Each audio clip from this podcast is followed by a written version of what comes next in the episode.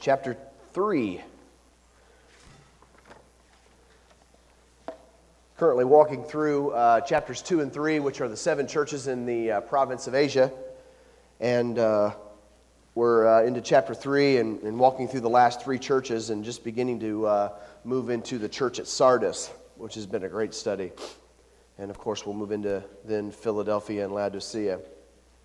And um, one of the uh, one of the really significant aspects of looking at the churches is the overall address that Jesus makes to these seven churches. This is going to take a second to kind of uh, prepare you for this because it's really significant.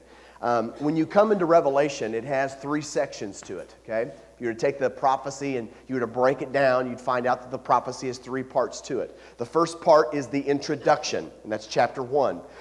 That means everything that uh, the book is about, the prophecy is about, is introduced in this chapter. Chapter 1, introduction. Everything going on that chapter is for the purpose of introducing. So he does that there. That introduction is specifically given to seven churches in the province of Asia. In other words, he, he seeks to introduce to these churches what he's going to say in the prophecy. So the second section is chapters 2 and 3, which is this uh, introduction to these seven churches. It's, it's the address that, these, uh, that, that is taking place to these seven churches. So, chap- the first chapter is an introduction, the second chapter is the address to the seven churches in whom receive the introduction. The third and last section begins at chapter 4 and, takes, and extends all the way to the end of the book, and that's the prophecy itself, okay? What, which is what is being introduced. Now, when we say from chapter 4 to the end of the book is the prophecy, um, we need to understand that the prophecy, that is, that is future stuff. Okay? In fact, the word prophecy uh, is a compound Greek word made up of two words. It's made up of pro and phates. Okay? Pro means before, phates means to tell. So this is to tell something before it happens. So this is future. Now, the real dialogue, controversy perhaps with Revelation is is it still future now? Okay? And in other words, we know it was future to them because that's what prophecy is all about. Prophecy is to tell something before it happens. So we know it was future to them. The question is, is it still future to us now? And of course, I'll leave that for your pastor to work out.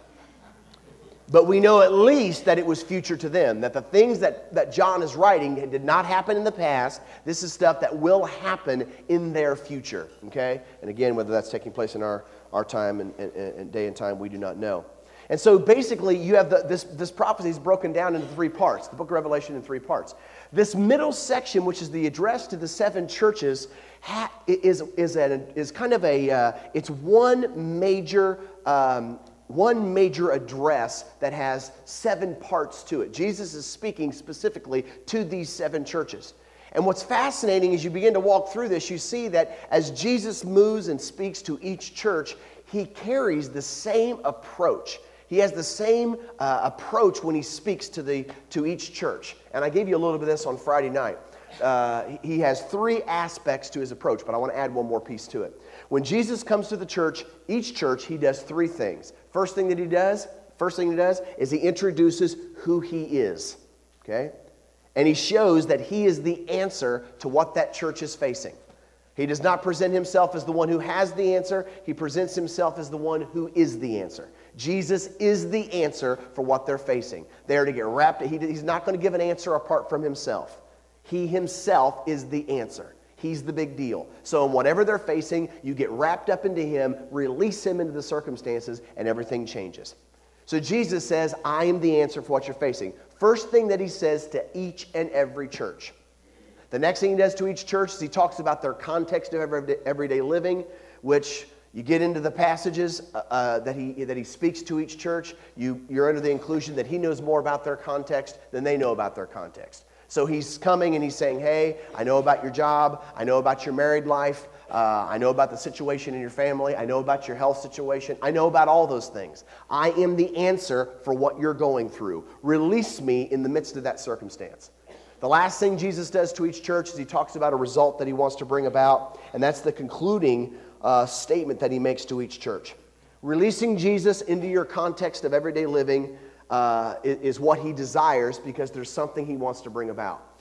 Now, what we haven't highlighted thus far this weekend, though we talked about it last time we were here, is that there is this consistent statement that is made to each church. When you get into, and I'll try to make this brief, when you get into the seven churches, um, there's a variety of language that's used. Okay, same approach. Jesus has the same approach to each church. But as he speaks to each church with that same approach, there's different language. He introduces himself different to every church. Each church is a different context. He wants to bring about different things in each church. So the language is all different. But to each and every church, hear this, to each and every church, Jesus uses this same statement. And most of the time, it, it, it, it, is found between the context and the result. And if you want to look at the first church, which is Ephesus, you would find that it's in verse 7. And this same statement he says to every church it is, He who has an ear, let him hear what the Spirit says to the churches. Now, scholars tell us that is a conditional statement, okay? If you want Jesus to be released into your context of everyday living, you want him to bring about a result in your life that he wants to bring about, then the condition is you have to have an ear to hear, period. If you do not have an ear to ear, Jesus cannot bring about in your life what he wants to bring about, period. So Jesus calls every church, speaking, speaking to them with the same, uh, same approach, talking about the same three things, okay? Calling each of them to having an ear to hear. Now, we don't typically use this ear to ear, uh, this ear to hear language. You know, we don't come in on Sunday morning and say, put on your spiritual ears. Um, we've been playing around with some other language uh, because this is not just physical hearing, uh, this is spiritual hearing. In fact, we looked at it last night when Jesus is talking to the leaders of Israel. He says, You cannot hear me. Okay? They, they have spiritually shut down and are spiritually unable to hear Jesus. And so we're not talking about a physical ear, we're talking about a spiritual ear. And some of the language that I've been tossing around to describe spiritual hearing is posture language. Jesus is calling the seven churches to live in spiritual posture. See, I believe just as we have physical posture, we have spiritual posture. We are to live and walk in this, in this state of constantly having an ear to hear. And that unleashes Jesus to do what he wants to do in our life. He's calling us to have a, a spiritual ear. He's calling us to have uh, uh, this ear to, to hear whenever He speaks to us. He wants us to live in spiritual posture. Um, it's really significant that, at least in my life, what He's been doing, what Jesus has been doing over the last several years, but every year it just becomes tighter and tighter and tighter. He's calling me to have this unbroken, if you could hear this, this unbroken conversation with Him. And everything that I do, and whether it's a game that I'm playing, whether it's, a, I mean, just a relaxing time with my family, whether I'm preaching, whether I'm working, uh, whether I'm driving, filling up the car with gas, whatever. I, I, am to live in this constant conversation with Him. I am to live in a constant state of correct spiritual posture before Him. Paul called that praying without ceasing. Just never, never stop talking. Never stop talking to him. It's his input. It's his, because you're filled with the Spirit. That's what makes you a Christian. He's, he's residing in your body. And so you, if you, this is really significant. See, he's residing in your, in your being. And you're walking with this constant input of him in your life. He's speaking, he's guiding, he's pulling. And without Jesus, all you have is a form of godliness. You have religion. And religion is never what he desired. You have practices, you have good morals. Um, we were, uh, give, you a, give you an example of this. We were at this church a few weeks ago. And um, the pastor was telling me, and I didn't say anything, just kept my mouth shut, which is a rarity. Um, but the pastor was telling me about this couple that had been coming to the church. He was rather new there. They'd been coming there for like 10 years.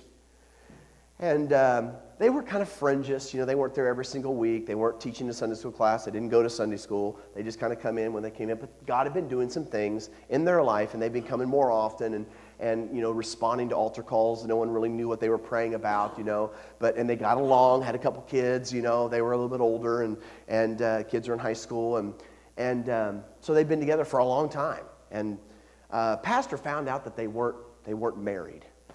Not they weren't married. And uh, I'm listening to how the pastor is talking about all of this.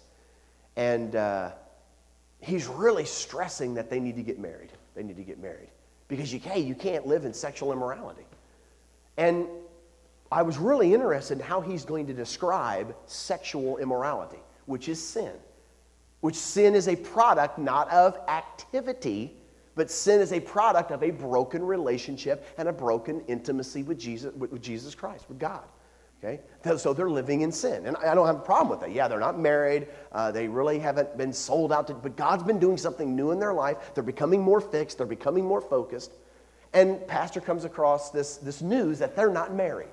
And so, hey, God needs to heal that. You know, if they're gonna they're gonna stand up and say, yes, I, I want to serve Jesus and, and I want to bear the, the title Christian, I need to get married. So they went down to the justice peace and uh, after like 15 years of living together, they went down to the justice of peace and got this marriage certificate. Wow, done, fine, yeah, it's good to go. And I really struggled with that. I really struggled with that because what, see, what changed? I mean, they got a, they got a piece of paper to your name. Oh, it's all better now. Went down to the justice of the peace and got a piece of paper to your name. Or maybe they went to a pastor and he said, okay, you're married. And that, that fixed the whole sexual immorality thing. That, in my mind, and, and in my constitution, in the way that I understand a relationship with Jesus Christ, that's not the whole focus or, or push of what marriage is all about. It's not just a, it's not just a piece of paper that says you're marriage.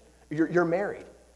Married is an involvement in two individuals' lives where they stand before God and say, You are going to be the center of this marriage. We are going to live in this posture kind of language for you, and you are going to be speaking. You're going to be guide. We're going to come underneath your, your authority. We're not just going to live together. See, they, hey, they were coming to church, they were just living together, and they, they weren't cheating on each other. Okay? They weren't, it wasn't this loose affiliation, they were committed to one another. So, really, when it came down to it, it was so, it was so formal. All that took place is they got a paper that validated, oh, now God's happy. What? That's ridiculous. Same thing. I was talking with a couple, and this is a couple years ago. And uh, it was over, this guy was really just adamant that his friend needed to be baptized if he wanted to be a Christian. And he pulls me into the conversation at some camp or camp meeting. I, I think it was a camp meeting, but he pulls me into the conversation about it. And he goes, Tell him, you have to be baptized. And I kind of looked weird. I said, Maybe we should talk about this by ourselves.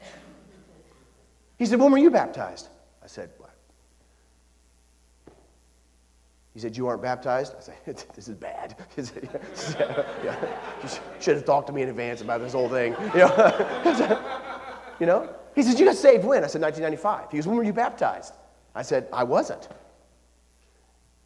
So I guess we're both not saved. I, what do you do with that?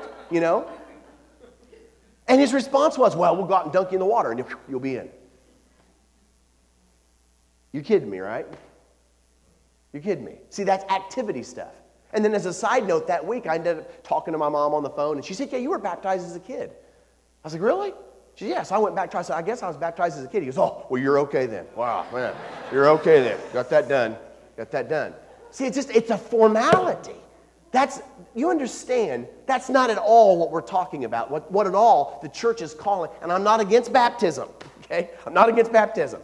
I'm not against marriage. Don't go home and say, Jeremiah said you can live together. I'm not talking, that's not what I'm saying. What I'm saying is, is that what spiritual posture is all about is not, it's not formality, uh, it's, it's not uh, activities that uh, uh, needed activities that need to take place in the life of a believer. You need to come to church on Sunday. You need to stand up and worship. You need to respond and go down to the altar to be saved. And when you become saved, you need to say these kinds of things. We need to throw you in a bucket of water. And these kind of things, that's, that's not at all what we're talking about. Spiritual posture is this walking in intimacy and relationship with Him where He is the answer for my life. He's emptied into my context to do whatever He wants to do. And because I am living in this context, constant conversation with him and he's moving in my life, he's able to bring about me whatever bring about in me whatever he wants to bring about. I am literally the event I, where he is he moves and he acts and he works because I'm in this intimate, tight, infilled relationship with him. What makes me a Christian, therefore, is not just right activities. What makes me a Christian is this dynamic relationship that I'm, that I'm in with Him, this infilling of the Holy Spirit. He is sourcing my life. And this is, and you understand, this gets confusing. The reason I'm bringing this up, this gets, this gets confusing. We, we seem to get Christianity blurred. One more. Uh, we were in Perry just a few weeks ago, just up the road from here. And after the service on Sunday morning, uh, pastor said we want to go out to eat, but the only place to eat is in Owasso. There's no really place to eat in Perry. So we piled in the Jeep, and they had their vehicle, and um, we're heading to, uh, to, to uh, Owasso, about 20 minutes away. Now, we have uh, two kids, and so we've got these, um, these screens. so it's a great invention. You have these little movie screens put on the back of each seat, okay, in our, van, or in our uh, Jeep and uh, they can play a movie, and it just, you know, the kids just, you know, focus in, and it's awesome. Um, so we have two kids, girl and boy, CJ and Elena. And so uh, we have two different tastes of movies, okay? Elena likes anything pink, okay? Any movie that has pink in it, that's what she wants to watch. CJ likes, you know, Mario, and he likes adventure, and he likes that kind of stuff. So they take turns watching videos. Well, this was Elena's turn, and so she wanted to watch Strawberry Shortcake. Okay? So we put in strawberry shortcake. So we're on our way. This is, this is so insightful of my boy. We're on our way, and um, Karen and I are just driving, kind of, you know, chatting. And out of the back seat, my son goes, Dad. And I said, Yeah? He goes, Strawberry shortcake ain't a Christian. I mean, he's dead serious. No joking. Strawberry shortcake ain't a Christian. I look over my shoulder, and Elaine is ready to fight. Okay? because she likes strawberry shortcake. Don't be talking about my girl like that, okay? And I'm just, I'm talking to Krenda. We're on our way to eat. I'm not, you know, probably should have read more in, in, into it. I just was keeping the peace. We're almost there. Stop fighting. Strawberry shortcake's fine. Quit being judgmental. You watch the TV and no talking. Turn back front. And without skipping a beat, he calls up then, then how come she never talks about Jesus? Interesting. And I look at Krenda and she's looking at me like, You gonna deal with this? you know? And he was right. He was right. See, how, how do we define Christianity? I mean, is, is politically correct, moral, good person, I don't kill anybody, dress, you know, proper? Is that Christianity? I show up to church? I mean, is that really what it means to be a Christian? And I did. I looked back to my son and I said, Well, maybe you're right. Son, yeah, I guess you're right. She doesn't ever talk about Jesus, does she? So she's going to hell. Praise the Lord. Strawberry shortcake's going to hell. no, but I, look, I did. I looked back to him. I said, Yeah, I think you're right. I guess strawberry shortcake because she is. She's very moral. She's honest. All of her little videos have moral, honest, and, and, you know, and so she's not bad. She's not evil. It's not like little emo demented, you know, strawberry shortcake and scars and all that. I mean, she's not, you know, she isn't the picture of, of demonic, you understand? But is she living in this intimate, tight relationship, giving him the glory? And he's speaking in direction in her life, and she's walking in this. That's Christianity. That's what we're talking about. And this is consistent. The reason I brought you through this is this is the consistent message, the consistent speaking of Jesus to each and every one of these churches. That Christianity is not activity based, it is not activity driven. Christianity is thoroughly spirit sourced, spirit driven, spirit infilled kind of thing in an individual's life. Now, again, the reason I'm bringing this up to you is that when you come into the church at Sardis, what's taking place with Sardis is that they are a religious community. It's interesting, when you go back and study some of these churches, it's difficult. It's difficult in other letters in the New Testament because uh, among the churches in Revelation, over half of them we don't know anything about. We don't know anything about these churches. We don't even know how they were started. We know about Ephesus. We know how Ephesus was started. We know some details about that church and a couple of the other churches. But a few of them, uh, Thyatira, they're not mentioned anywhere in the New Testament. You just don't know anything about them. So you study secular uh, history, you study uh, extra biblical Christian history, and you learn a little bit about them. And it's, it's very much that with Sardis. Sardis, you, you, you learn and you're under the impression from, from Christian history, but not biblical. Uh, uh, that's not in the Bible, but from Christian history, you learn that um, Paul was involved with the church at Sardis, and that Sardis was probably started out of the movement at Ephesus. Okay, and that also Sardis was a very wealthy town. Apparently, they would have these drenching rains. I thought that was kind of neat. They would have these drenching rains that would hit Sardis. And so out of the mountains, all of this water would come gushing, and they had this huge stream that went through the city, and they worked with that and everything, and built, you know, uh, safety procedures and ways to capture the water, and you can learn about all that. But one thing was interesting is that apparently there was some kind of a gold deposit in the mountains. And so Sardis was one of the first kind of gold rush places. It's, it's the first place that, uh, that we have documented in history, apparently, if I understand this right, where gold uh, imprinting or the minting of gold coins took place. Took place in Sardis. Because what would happen is when these torrential rains would come and pull through the city, it would bring down deposits of gold. So whenever these huge rains would come, everybody would come flying out of their house down to the river and wait to catch the gold. So it, that's what started it. And out of that kind of funding of, of finances, uh, Sardis became an extremely significant and wealthy town and dyeing wool and, and, and manufacturing wool. And it was a very, very wealthy kind of a city. Now, even in secular culture, they say because of this extreme wealth, most of the citizens, there's a point to telling you this, most of the citizens live loose lives. It's, it's loose living seems to go hand in hand with finances. Okay? And you got extra money, loose living comes. Okay? And apparently that was so with, with Sardis. Uh, loose living and riotous living and just really rowdiness and all that kind of stuff. And uh, that, was, that was also stereotyped with um, Sardis. What's really interesting about the church, however, is the church stood out in that culture, and those who went to that church, they stood out as not participating in any of that. In fact, you listen to what, how Jesus begins. He says, These are the words who holds the seven spirits of God and the seven stars. I know you have I know your deeds, and you have a reputation of being alive. See, this church was known. They, they were known, hear this, they were known, they're not bad, they're not evil. See, they weren't going out in the middle of the night and going to the nightclub and sneaking back in. That's not this church. They had a reputation of, hey, we, we are standing in the midst of this party town city and we're not going to budge on this deal. They had a reputation that they, they were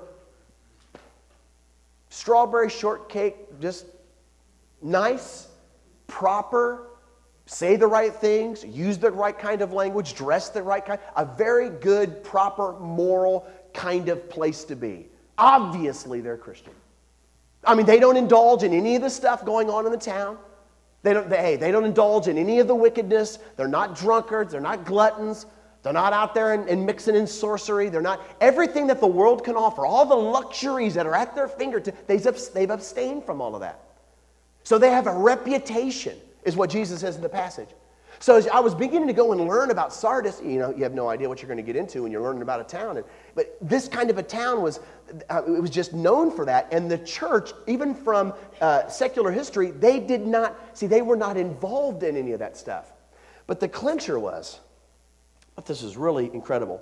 The clincher was, is one or two commentators, and if you find it in, in a couple different scholars' writings and they don't necessarily reference each other, you know it's, it's really true that in 14 centuries, okay, the church in Sardis survived for 14 centuries. Okay, it's a pile of rubble now. But for 14 centuries, the church was, that was in Sardis, there was no significant happening at all in that church in 14. They did not contribute one significant piece to Christian history in 14 centuries. They did not make a difference. They did not stand out. They were not used by God. In 14 centuries, there was nothing that took place like that did, took place in Ephesus. You see, what took place in Ephesus? If you don't remember in Ephesus, I mean, you had these uh, disciples that had not received the Spirit when Paul shows up and he lays his hands on them. They receive the Spirit, and the entire town is turned upside down. I mean, it's ridiculous. You have an entire demographic of people, these source, those who practice sorcery They come and they burn their scrolls. And if you remember, we talked about last year, they calculated the value of the scrolls and it came to 50,000 drachma, and a drachma is one day's wage. So it tells you the size of group that this was 50,000 days' wages. I mean, Ephesus was changed forever. And you understand, hey, the church in Ephesus dwindled for a time. And who knows how, how prominent it is today, or if it's at the same church, or if it's even there, or all the details of that. But there was a major movement of, in 14th century. God never used Sardis. It was never a dynamic piece in Christian history. God never came on the, God never came on the church and said, bam, and moved.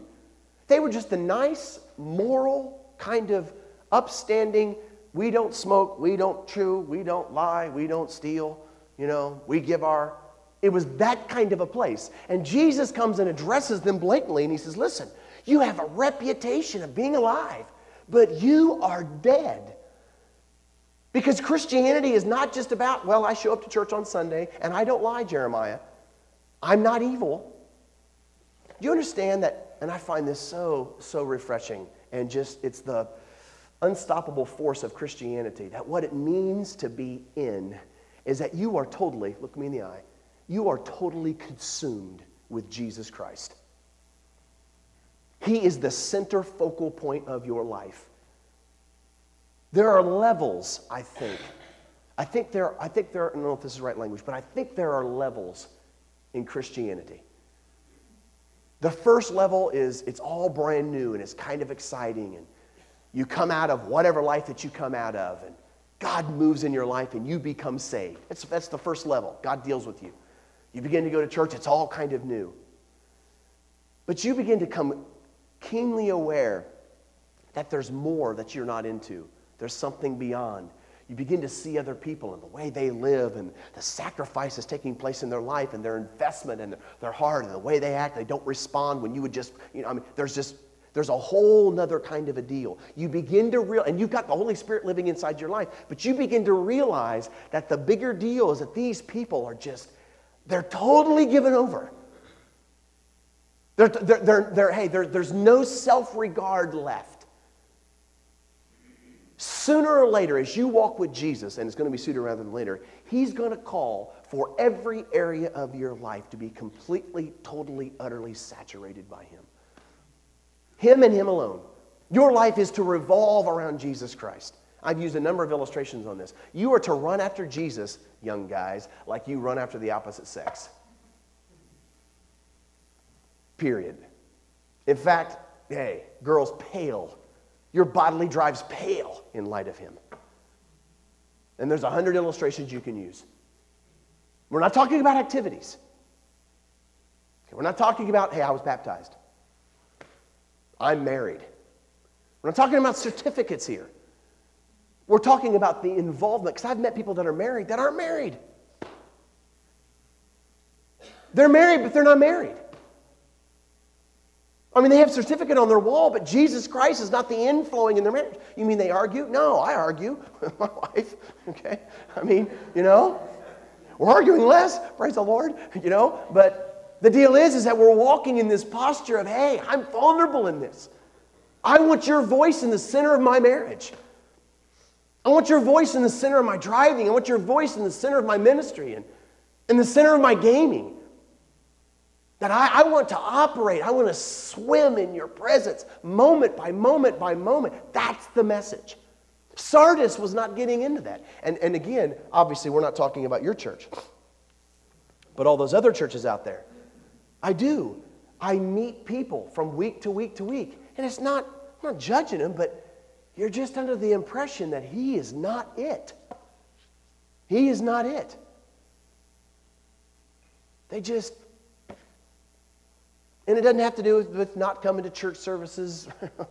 it doesn't have to do with, you know, they're not going to volunteer at the church potluck. It's just, it's the way they talk. They don't talk about Him like they talk about other things. Their lives don't revolve around Him. You understand, one of the major critiques that I have in, this, in, in our day and age with the church is um, probably would be between the 20s and the 40 year old generation, my generation. One of the critiques that I have of my generation is we don't tithe. We don't tithe. And I'm going to tell you, it's a reflection of your relationship with Jesus Christ. Typically, what I hear with my generation is, we give. Giving is not tithing. Giving is not tithing. You say, well, we probably give more than 10%. Giving more than 10% is not tithing. Tithing is first fruits kind of stuff. One of the pools, and I've been around just long enough to see this transition. I've watched over the last 15 years, I've watched the church kind of go through this transitional phase where the older generation is always led. And the younger generation is always going, let us lead, let us lead, let us lead. That transition has been happening. Uh, major shifts. People write about it in the emerging church and all that kind of stuff. Worship is changing, sanctuaries are changing, dress is changing. Okay, all of these kinds of things are changing. And the younger generation wants leadership, but they're not taking leadership. Well, yeah, they are. They're leading worship. That's what they wanted, right? Well, yeah, but that's not leadership. I mean, we changed the sanctuary and they're on the board, and they're teaching the Sunday school class, but that's not leadership. What leadership is, is I take, I, I step into, I step into the responsibility of God moving in my community and let that rest on my shoulders. That when controversy hits the church, I don't cut and run. The older generation, the ones that always stay, they always stick around, they're always here. They always bear that brunt, they always carry that weight. And what's happening in our day and age is the older people are dying. Seriously, they're dying. And pastors are taking pay cuts. Why? Because the younger, I was at a church that ran about 500 about a month or two ago. And uh, the pastor told me that 90% of the church income comes in from the 60 and older crowd. 90% of the income. They had a thriving minute. There's a, there's a problem. And, and you'd say, oh, well, the younger generation, they're bad. How do you define bad? How do you define evil? And I'm being honest with you, I'm scared to death. And Chad and I have talked about this. In 10 years, my ministry is going to change. Why? Because you younger people are going to be cutting my check.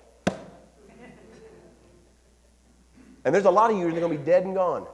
Well, a lot. I guess some of you are young. But the deal is, is that some of you are going to be dead and gone. And that's tithe that's dead and gone. That's res- not tithe. Oh, he's talking about. I'm talking about responsibility for taking this message out there and everything we do in here. And there's going to be a whole generation that's not going to be carrying that weight. And my generation doesn't care about it as much as they care about their SUVs, their televisions, their Xboxes, and their Friday night and their clothing. I still want to be your friend after this study. But the deal is, is that, hey, they don't, I'm telling you, everywhere we're seeing this. In 10 years, the first person they're going to cut are guys like me. And that's going to take a toll on the church. You say, why? Because I believe not me, but my position's voice is instrumental in the life of the body. And there's going to be things that begin to be cut. Why?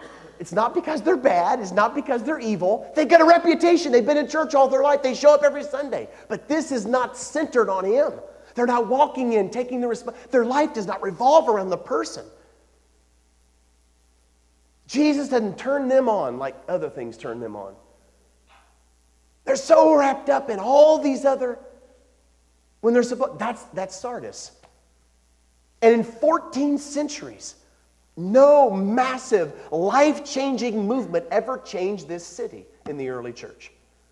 There was no great revival that started that's talked about like Ephesus, like in Colossae, like in some of the other towns, in Corinth. I mean, Rome, even.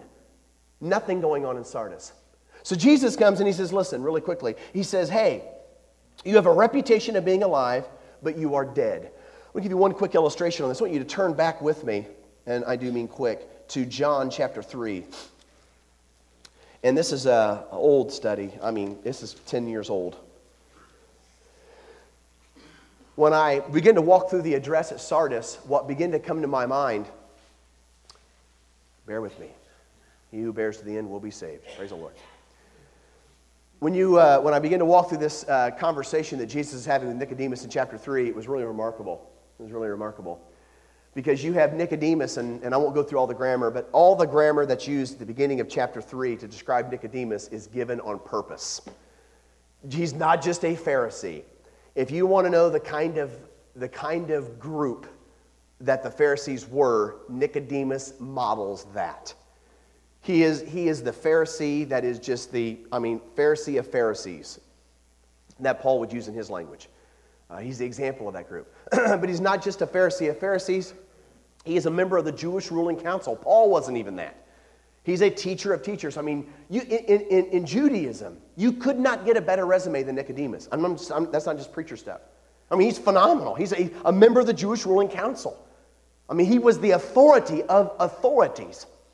And then on top of that, among all of the Pharisees, and, and, and um, uh, Joseph of Arimathea will come along with this later, but among all of the Pharisees in Jerusalem, when Jesus comes in and moves and preaches and teaches and does all that he does on the feast day in the temple, Nicodemus is one of the few that says, Hold on, there's something to this guy. In fact, Nicodemus ends up becoming a, a disciple at the end of this gospel. In the passage, you see that he seeks Jesus out at night. You see, what's that all about? Well, you remember that people in Jerusalem would rent out their upper rooms. They, they converted. It literally was a way to make money in their day. I mean, during all the feast days throughout the year, they could make an extra buck or two by, by organizing an area of their house. So when these feasts took place, other people who came down to celebrate them, they could rent out those rooms, upper rooms, garages, sheds, whatever. And so, Jerusalem during a feast day, the population would go from 250,000 to about 2.5 million. So Jesus comes down to this feast day with his mother's brothers and disciples, and he rents out this upper room. Nicodemus takes the time to seek out where he's staying and to come and talk with him. Why? Because God was moving, something was taking place. And listen to what he says to Jesus. He looks at Jesus and says, Listen, we know you are teachers come from God, man. My word. I see it. That's the kind of man this guy is. And yet Jesus looks at him and says, Sorry, you're not in, Nicodemus. But you're not in. In fact, you can't be improved. You need to be born all over again. Flesh produces flesh, verse 6. Flesh produces flesh, spirit produces spirit. You have to be sourced. God moving in your life, walking in intimacy and relationship, Him inputting into your life, leading and guiding. You're in this constant conversation. You do not have that, Nicodemus. You're not bad. You're not evil. Strawberry shortcake. You're not an evil person, but you don't have you don't have it. You don't have what we're talking about. Nicodemus is so jarred by this, by the time you come down to the end of the, the middle of their conversation in verse 9, Nicodemus says, How can this be? What are you talking about? How can I not be in? And Jesus gives this illustration to him. He says, Man, I can't. He goes, You're an Israel's teacher. You don't get this? And Jesus says, I know. Hold on a second. He says, Do you see that group over there pointing to his disciples?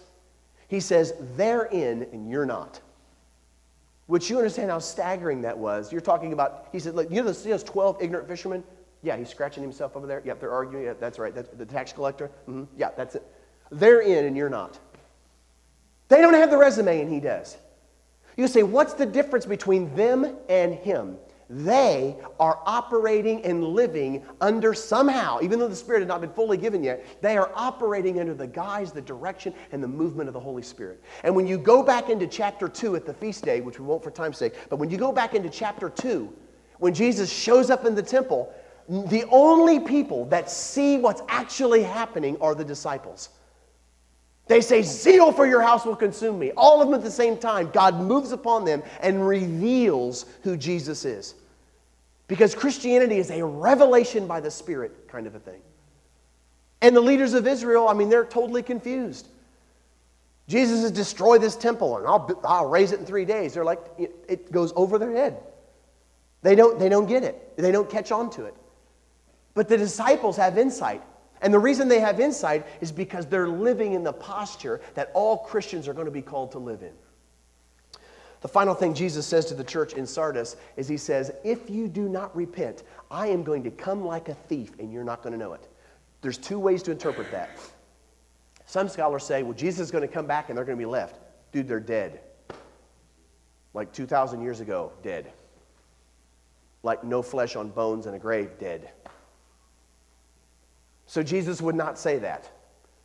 I'm going to come back and you won't know it. What? You're dead. How are they going to know it?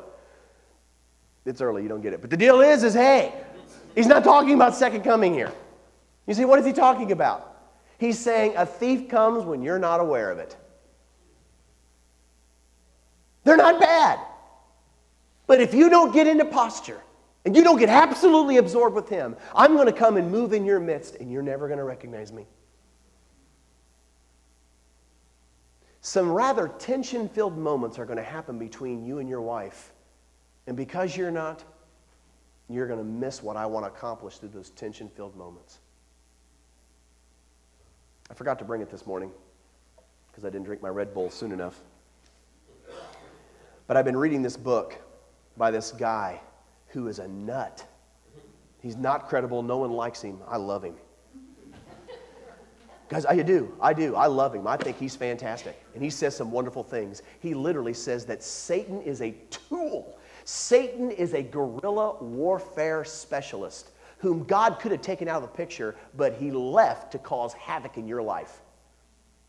Thank you, Jesus. Really appreciate that. Do you know why? Because he's using him to shape you into the person he wants you to be. You see, what do you mean? Satan comes to my family and goes, wham! Yes, he does. And God let that? Yes, he did. Why? Because he's a tool to make you into the person that he's called you to be. And if you're not living, you're going to miss that. You know what you're going to say? That woman! That's what you're going to say. That man, you know, that kid beat him. Beat him again. That's what you're going to say. That boss of mine, that pastor, that church. So you're saying they're innocent? No, no, no, no. The enemy's involved and he's tricking and all this. And you're telling me God let that happen? Yep. Why? He wants to do something in you. And you will miss that. You, it's impossible for you to see it because it is a divine revelation time in your life. Where in those kind of moments, in the tension filled moments in your home, that's why kids are given. They're not given for joy. They're not. They're little balls of stress and sickness and disease and snot. Praise the Lord. That's why they're given. And they become the event by where God opens your eyes. And somehow, in that difficult time, He molds you. You will miss that. If you're just a strawberry shortcake good person who ties every week and just, I am not interested at all. Last thing, I had a person tell me last week, they come to me and they said, Your story is my favorite in the church. Well, thanks. Do I get any money for that, or is there any kind of like residual? She said, No, no, I'm serious. She goes, You know, you're, you're coming out of your lifestyle and drugs and alcohol and all of that. That's, that's my favorite story in the church. I said, Oh, that's not mine. She goes, Really? I said, You know what my favorite salvation story is? It's the board member that's come to church for 25 years thinking he's a Christian and he's faithful and he mows the lawn. He's never done drugs. He's never smoked a cigarette. Never got tanked. And one Sunday, God opens his eyes and he realizes that he's not even saved. That's my favorite story. And I see it more than you would, you would imagine. Where something triggers in the life of not a bad person, but something triggers in the life of someone who's been coming to church a long time. And they say, I never got this thing. And something just snaps in them. And their whole life begins to revolve around Jesus Christ. And they are an absolute wrecking ball in their community and in their church and in their family and in their friendships and in their gaming and in their. Is that you? Do you salivate after him? Or are you like Sardis? I, I love, I've been coming here, this over 10 years. I love you guys. You guys, this is our second home.